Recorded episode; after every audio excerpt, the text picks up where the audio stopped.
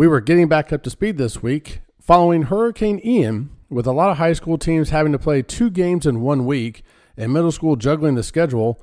We'll give you all the updates on this episode of the 32081 Scoreboard Show.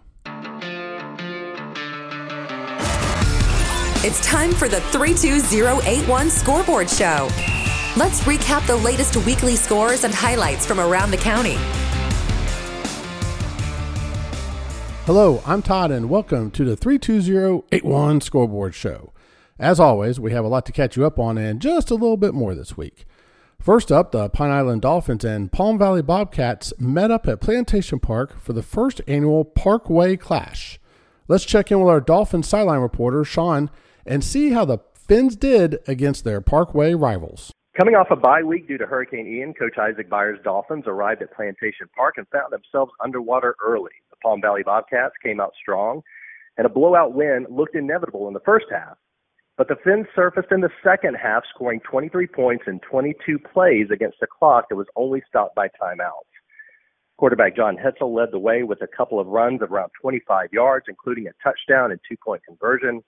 He also threw a 35 yard touchdown pass to Connor Meadows, and Jack Hoover had what may be the longest touchdown run of the season of around 50 yards. The Dolphins lost 32 to 23, but Coach Byers said it was the most fun half he's ever coached. The Fins proved their ability to rebound, and the team will carry this confidence to Cornerstone Park next Wednesday to face the Freedom Crossing Falcons.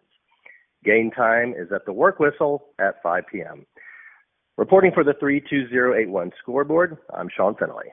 Other SJMSA scores from around the area include over at St. Augustine High School, the Fruit Cove Flyers continued their impressive season with a 24 14 victory over Murray. The Stingrays from Gamble Rogers silenced the roar of the Landrum Lions by a score of 30 to 18. The Mustangs of Mill Creek rolled past the Pacetti JV team 44 to nothing. The Freedom Crossing Falcons, under the direction of coach Andy Williams, kept their undefeated season rolling with a 26 to nothing victory over the Liberty Pines Wolves. Over at Nease this past week, the Patriot Oaks Chargers took the win 42 to 6 over the Valley Ridge Hawks. The Pacetti varsity team dropped their game 14 to 25 against the Swiss Point Raiders. Now, turning our attention to high school, kind of a crazy schedule this week for some teams. The Nease Panthers had one of those busy weeks with taking on the Sandalwood Saints and St. Augustine Yellow Jackets all in one week. On Tuesday, the Panthers hosted the Saints and lost 51 to 31. They then turned right around and traveled to St. Augustine on Friday. And here again is Coach P with the recap. Representing the Nease Panthers football team, this is Coach Pekakanis. The Panthers were dealt their second loss this week by the St. Augustine Saints, 58 to 41.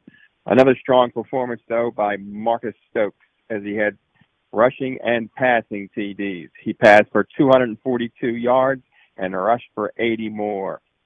The Panthers head to Flagler Palm Coast this Friday for their first divisional game. For the 32081 scoreboard show, this is Coach Pekakanis from Nease High School in Ponte Vedra.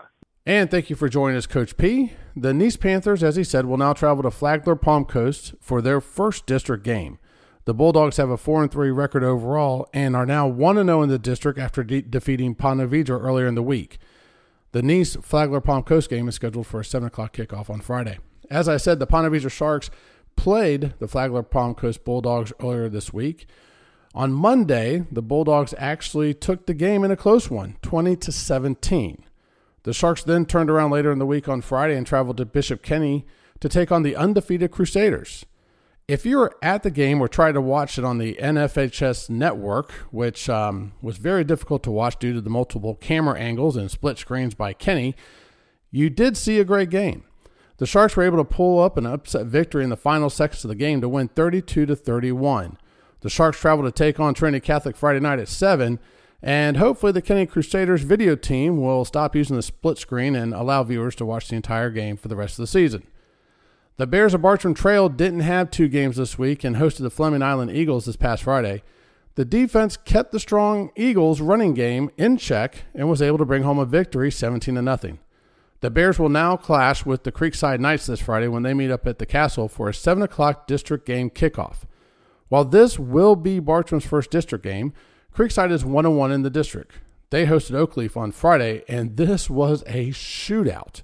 The Knights came out with a victory by the point of their swords, 49 to 48.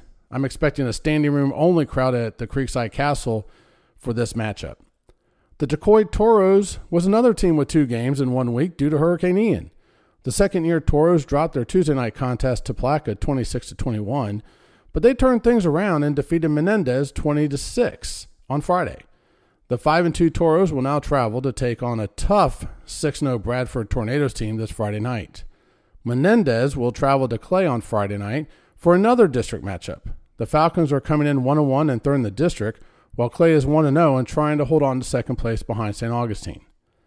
And finally, the Beachside Barracudas improved their inaugural season record to 4 1 by defeating Impact Christian 65 to 6. Yes, that's 65 to 6.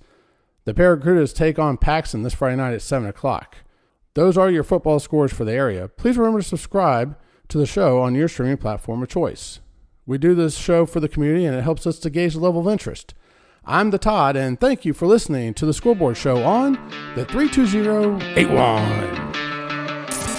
Thank you for listening to the 32081. We hope you enjoyed today's episode. I love the show, guys. You're awesome. Please don't forget to subscribe to the show so you can join us for the next episode. I never miss an episode. It's the best. Until next time, take care.